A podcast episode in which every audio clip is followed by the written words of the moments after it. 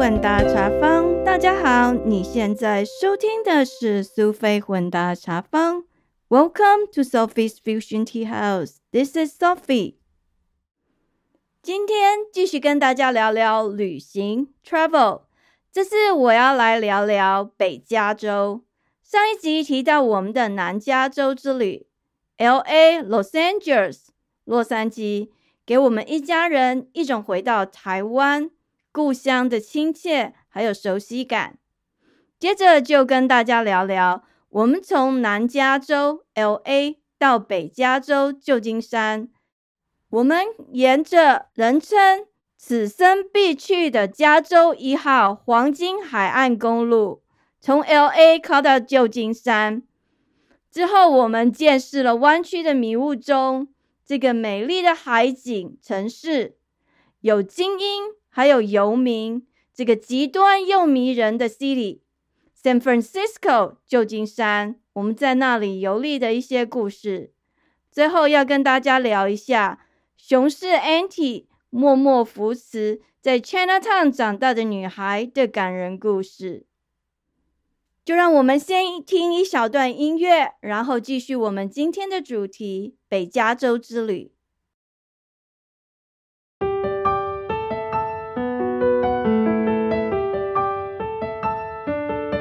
由南加州 （L.A.） Los Angeles 洛杉矶到北加州旧金山 San Francisco，有一条人人夸奖，甚至号称此生必去的加州一号黄金海岸公路。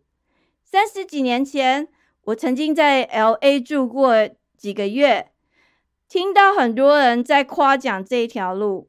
我当时也去过旧金山。很可惜，没有机会去加州一号黄金海岸公路。听说那是非去不可的地方哦，很多人把它放在你的 must to do bucket list，此生必做的。既然传说这么美好，我们又有机会到加州去，当然要试试看喽。一般来说，嗯，美国的 Highway One O One。它是加州一零一号国道，从旧金山到洛杉矶这段路程大概是四百英里，通常大约要开六个小时半左右的时间。可是如果你要走 Highway One，也就是所谓的加州一号黄金海岸公路的话呢，必须要多开六十五英里的路程，也就是要多一个多小时的时间。不过没去过嘛，所以总要试试看。所以我们在 Google Map 上查了一下，到底该怎么走。早上十点多从 LA 出发，会这么晚的原因是为了避开塞车时段。在 Highway One O One 开了一段时间之后，我就睡着了。在我们要转进一号公路之前，特别停下来加油吃午饭。当天的午餐是我们离开 L A 之前去面包店买的，买了一那个粽子，还有一些面包、水果、干粮之类的。大概又开了一个多小时之后，正式进入了那个一号公路。哇，传说与事实其实真的一样哦。这个一号公路，它是沿着太平洋西海岸。呃，建构的其实那条路不大，绝大部分都是双线道而已。但是有一些地方是四线道。由于我们是由南往北，所以海在我们的左边。远远的你可以看到深蓝的海水，还有这个陡下的岩壁，这海天一线的美景真的很棒。那山在我们的右边。也看到蛮多的悬崖峭壁，还有很多注意落石的标记。又是海又是山，真的是美景当前，让人感到非常的舒服愉快。特别是我们从中西部来的，嗯，那真的是很不一样的景致哦。那我们进入一号公路没多久，就看到有人在骑脚踏车。这是我们家的这位大爷最爱的，他是一个脚踏车控。一看到有人骑脚踏车，当场立刻开始讨论。嗯，如果有机会，我们再来加州，我们应该来一趟脚踏车之旅。边说边聊，就开始讲说：嗯，那我到底是应该要开车来，还是要坐飞机呢？坐飞机的话，脚踏车要怎么运？开始来一个纸上谈兵。自爽的开心计划。不过，我们大概开了四十几分钟左右，发现脚踏车道已经不见了。反方向的地方只有看到一两台脚踏车骑士在骑车。仔细观察路边的状况，我们发现，哇，其实适合骑脚踏车的路段没有很长，没有像他野心勃勃的想，就沿着一号公路。从洛杉矶骑到旧金山，或者是倒着骑也可以。其实没那么好啦，原来可以骑的部分没有那么多。这个时候，我们就在想：哇，在台湾骑脚踏车，像是东北角或是花莲路边，有时候有一些壕沟，然后你不小心可能就会掉下去，那其实蛮危险。不过没办法，因为台湾常常下大雨，他们是需要这样的排水措施。到这里的一号公路就还好，虽然没有了脚踏车道，不过旁边还是有一些草地，感觉还可以。但是我们的结论就是，嗯，没有脚踏车道的部分最好不要骑，其实可能不安全。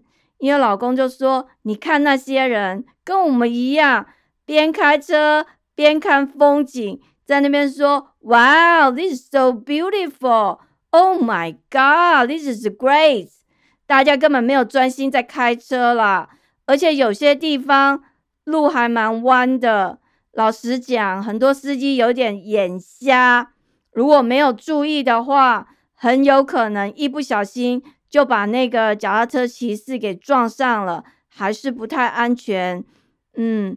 还是要考虑考虑好了。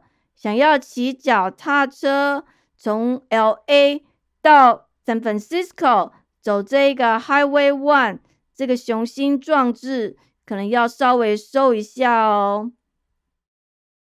沿途欣赏风景，我们也有停下来拍照留念。嗯，这个地形蛮陡峭的，所以有时候大家在拍照的时候。可以在这边提醒一下，要稍微注意安全，比如说落石，或者不要看到风景太美，然后就不小心踩了一个空，掉到海里面去。他们的路边都没有什么警示啦，所以还是游客要自己小心。那在这个 Highway One，除了看到美丽的风景以外呢，我们看到一个蛮特别的景致，就是我们看到舞台。Lamborghini，中文叫呃兰博基尼的千万名车五台哦，这个车很贵耶，你开车几乎等于是开一台房子在马路上跑，然后在我们面前就这样五台连续开过去，还蛮酷的。开了大约到下午四点以后。我已经慢慢失去了欣赏风景的景致了。嗯，当时的心情只希望能够赶快到达 San Francisco 的饭店，因为这个 Highway One 到后面都是两线道，所以如果你前面的车开得慢的话，感觉有点像龟速。当时我又很担心，万一天黑了到不了饭店，其实可能会有点麻烦。所以呢。心情就没有像之前一样一直想要欣赏风景。那后来我们想说，这个山路很崎岖，而且后来这个部分比较少看到海岸，感觉没有之前那么美了，就决定停车下来，想说吃点东西，顺便上个厕所。当时车上的油大概还有半缸，我先生有点不放心。所以他就决定要加油，他觉得加满油在山路上开车可能比较安全。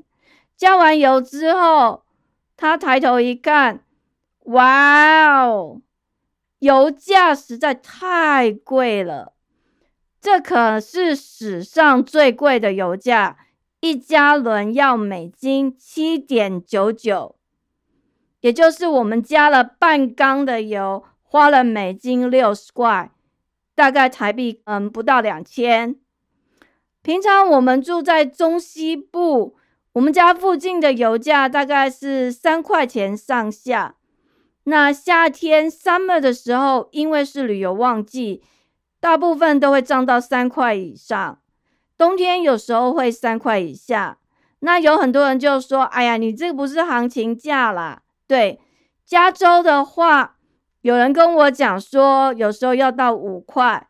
不过我们七月去的时候运气还不错，我们知道 LA。加的都不到五块钱，所以算是可以接受了。那当时他加油之前没有注意看价钱，所以他一加完后看到六十，哇，这真的是有点太夸张了。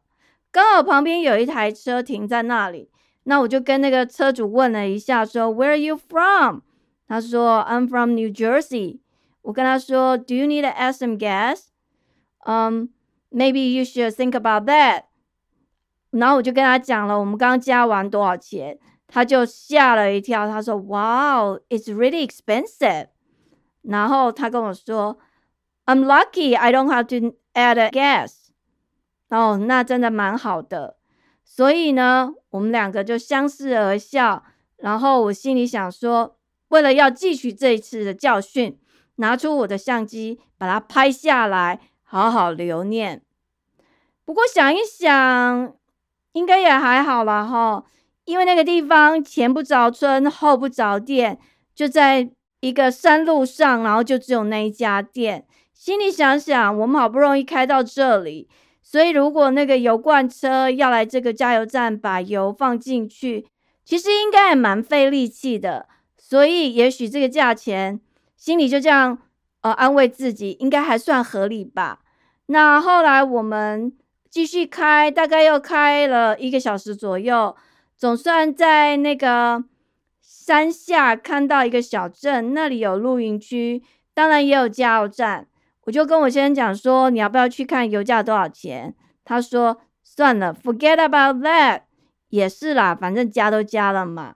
那我们当时就是很担心天黑之前到不了旧金山。然后我还特地打电话去确认那个我们订的房间会不会被取消，不过还好柜台跟我们说会帮我们留着。最后我们在晚上八点多终于到了我们住的那个 San Francisco 旧金山的饭店。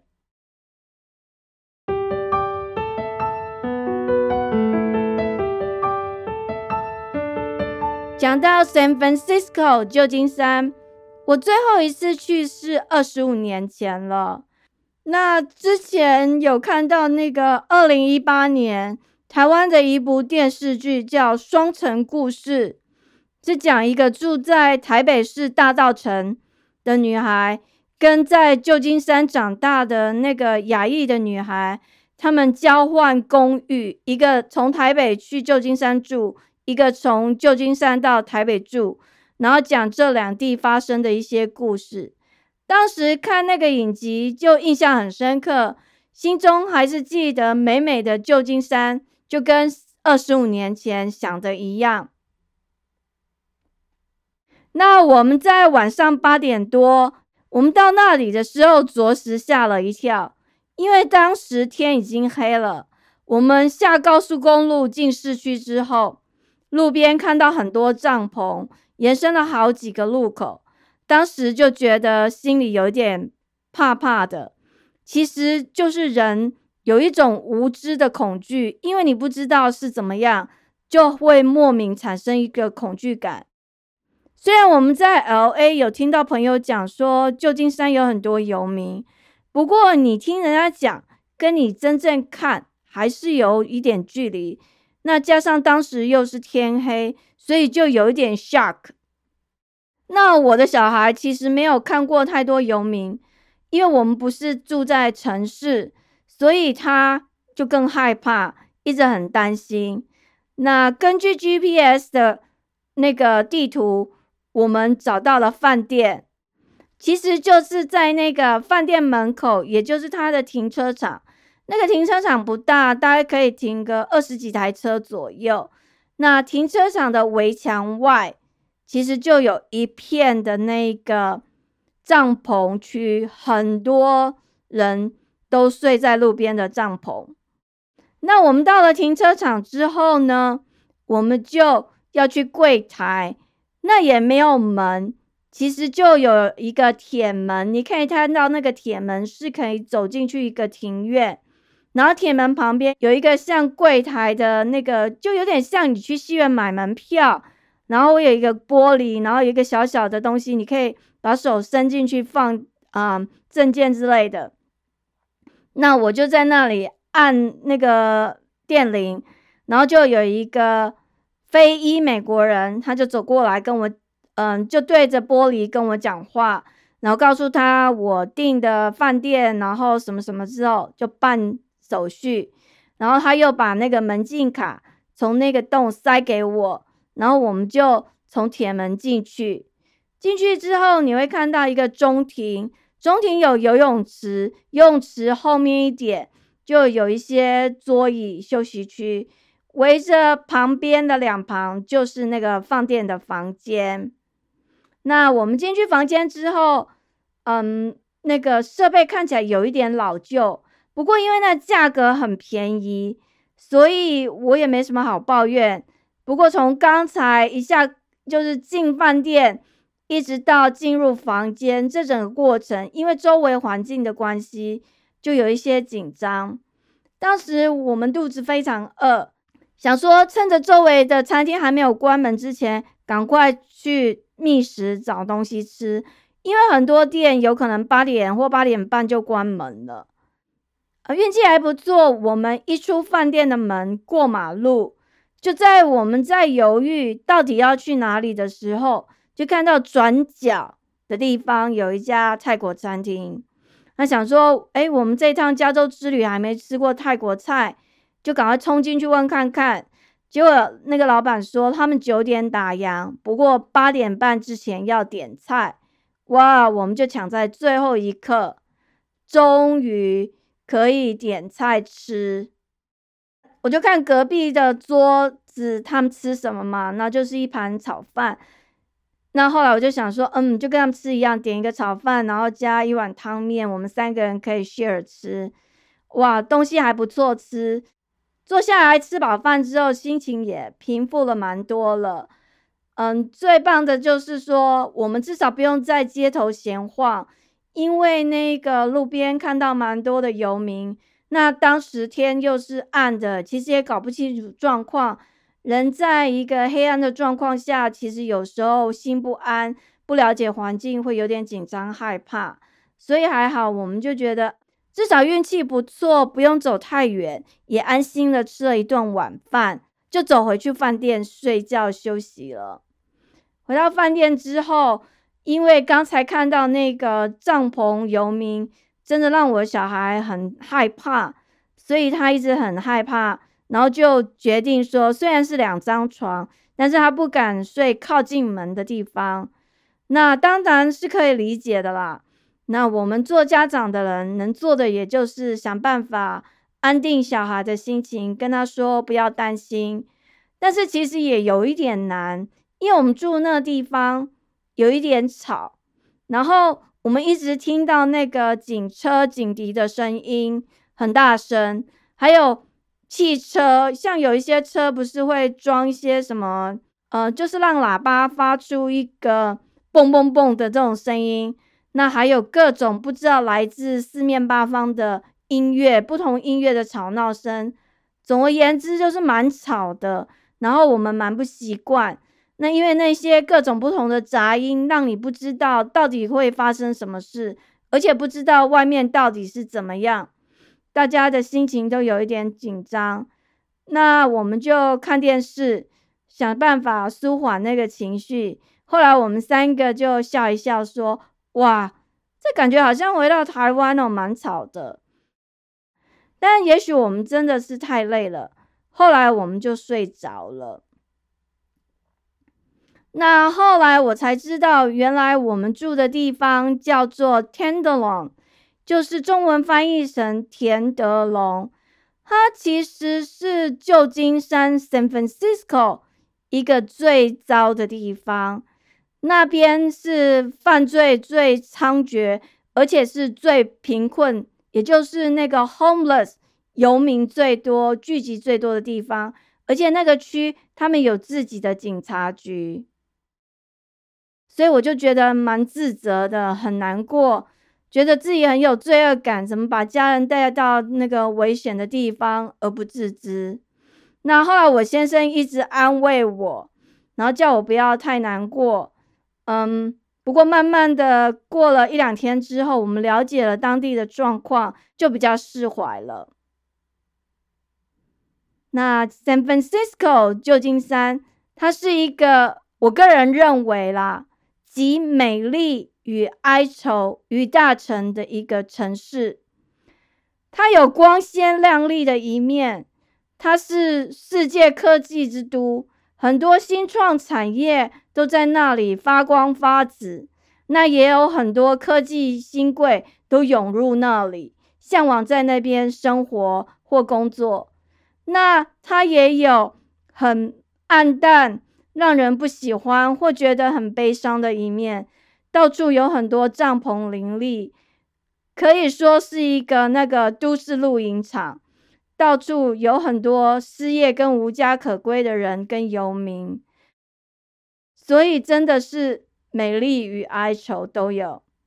经过了一夜的惊恐之后，我们睡着了。那第二天展开了我们的旧金山冒险之旅。起来之后呢，我们就去问柜台，问他说：“这个当趟市中心怎么走？”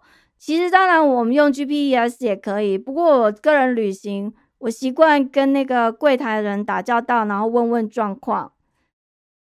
我稍微跟他讲了一下我们昨天进来的时候看到场景，然后有一点担心。那个柜台人员跟我说：“They are homeless, sad。” to see them like this. Don't worry, it's safe in general.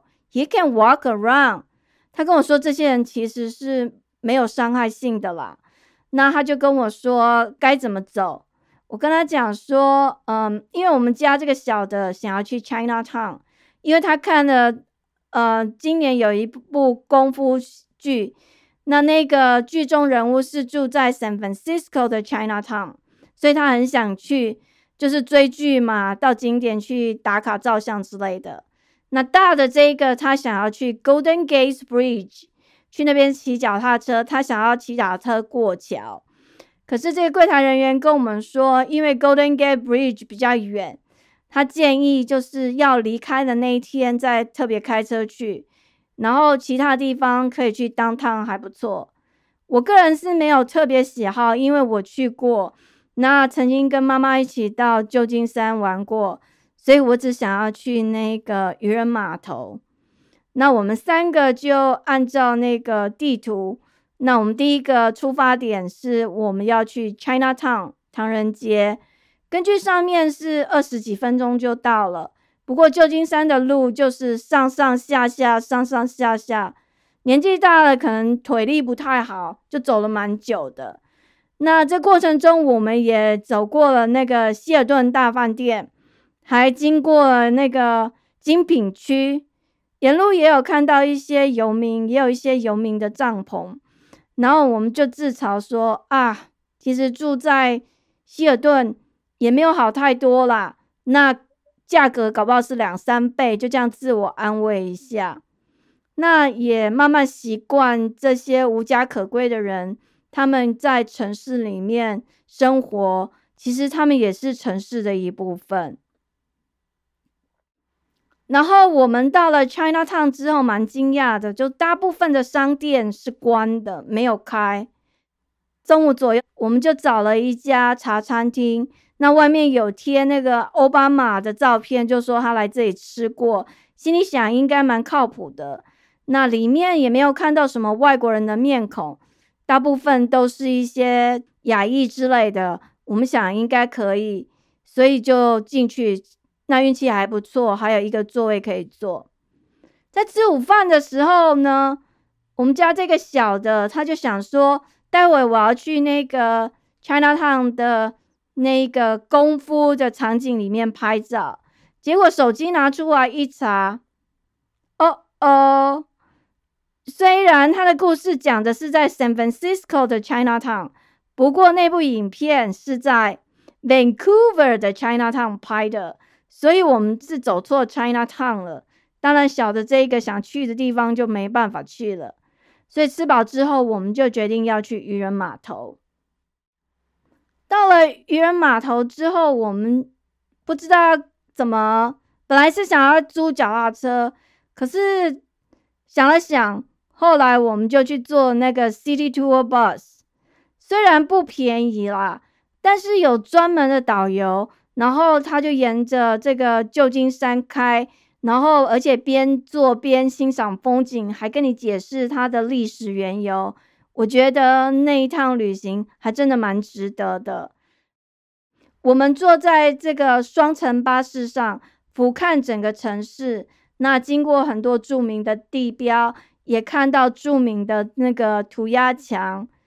那让我最震撼的就是经过这个。市政府旁边的广场，那个地方围起来，然后里面有很多密密麻麻的帐篷。我记得我问了一个在旧金山长大的朋友，他跟我说：“哇哦，怎么会是这样？以前那是那个 Farmer Market 哎，原来旧金山在二零一六年的时候曾经有过一次投票，当时是。”说那个街友不可以在街上设置帐篷，以免妨害到那个路人的行路权。可是后来，二零一九年 COVID-19 疫情爆发之后，所以那个政府就破例让那个帐篷又可以回到街上。那后来政府为了那个安全的考量，他们也有做特别的规划。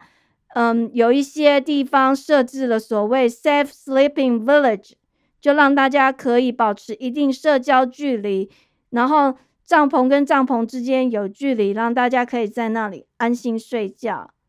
也就是这样，所以我们看到蛮多帐篷的。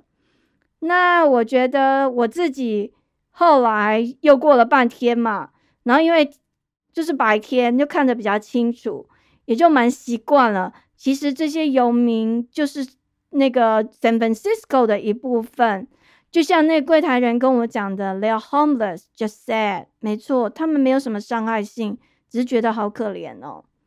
在这个坐双层巴士游旧金山的过程中，慢慢的习惯，也感受到这一个城市它丰富独特的历史文化，也同时去欣赏它的美，还有接受。它的哀伤的一部分。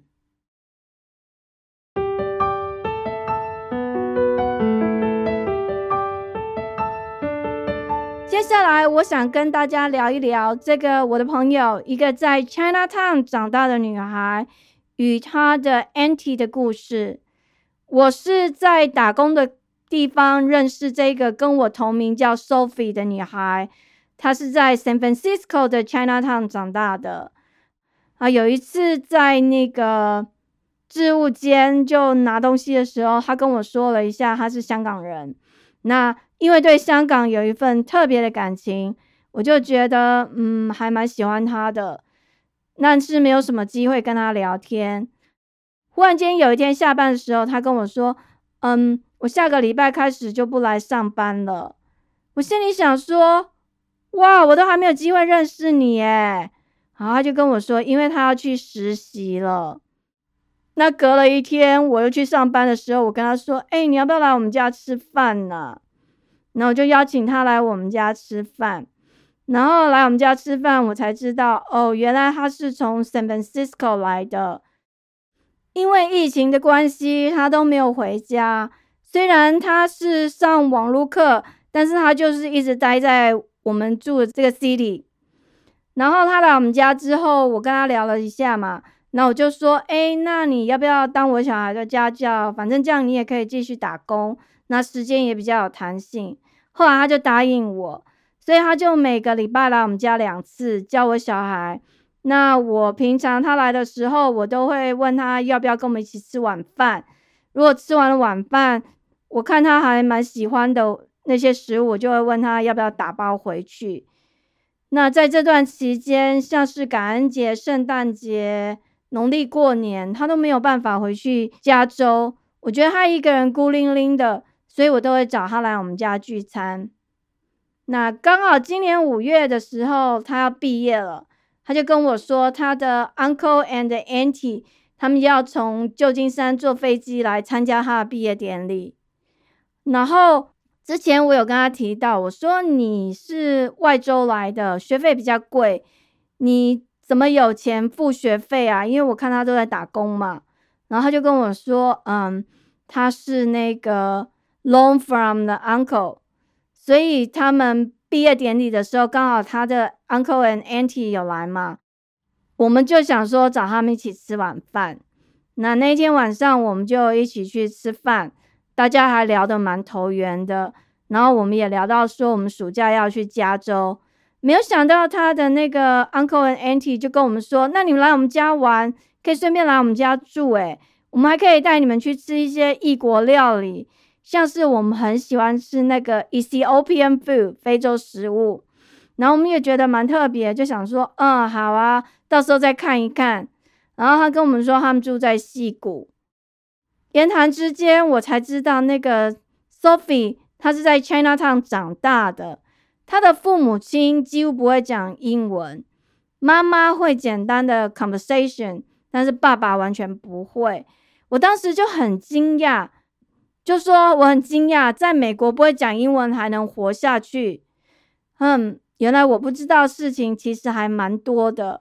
那因为遇到不同的人，从不同人的生活经验也学习到不同的人事物，人生真的很特别。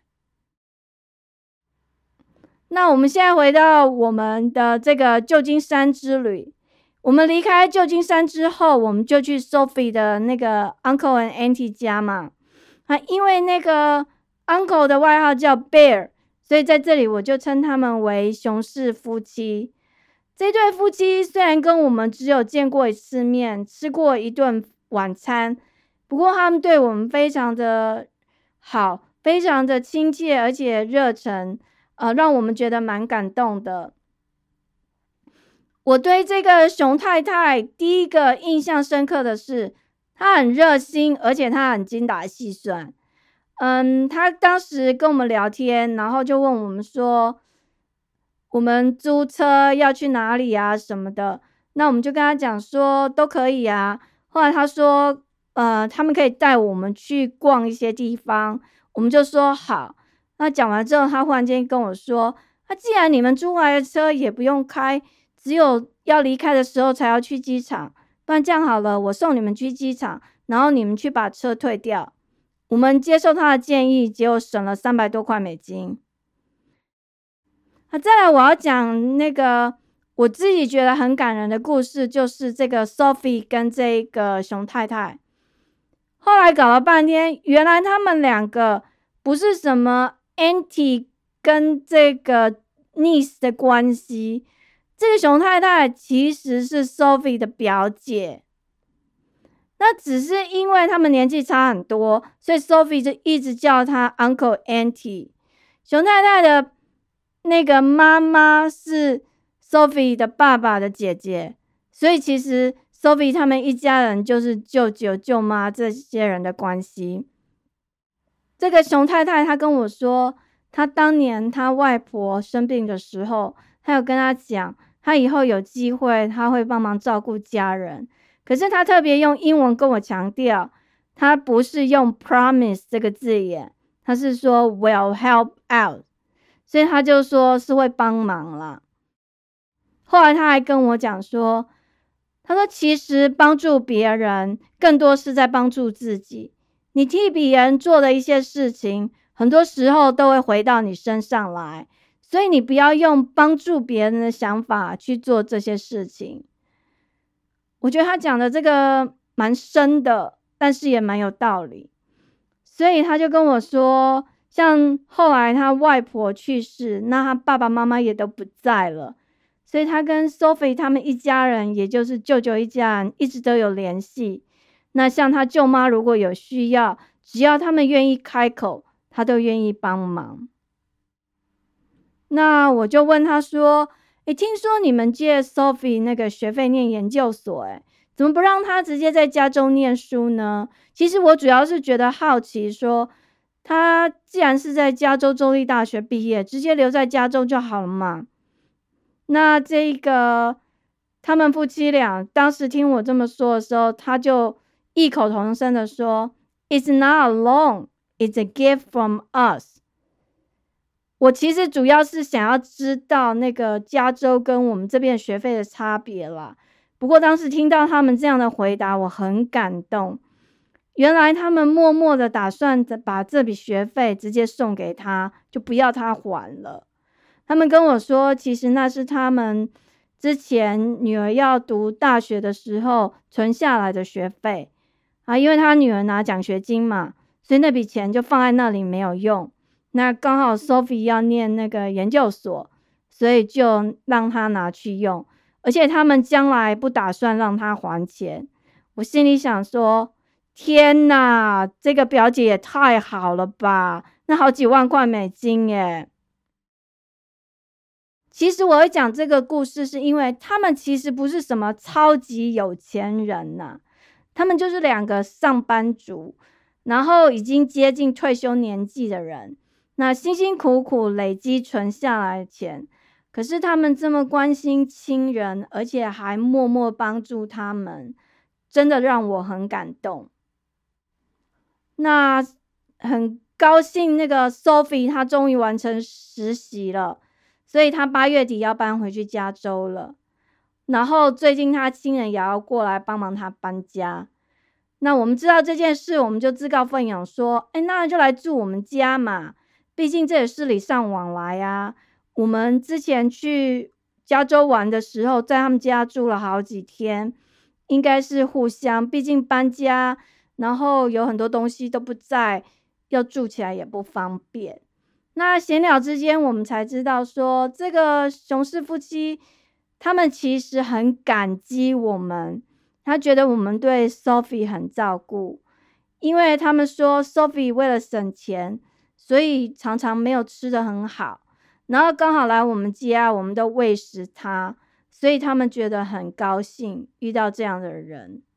哦，原来我们彼此都蛮欣赏对方的，嗯，人生还真的很有趣呢。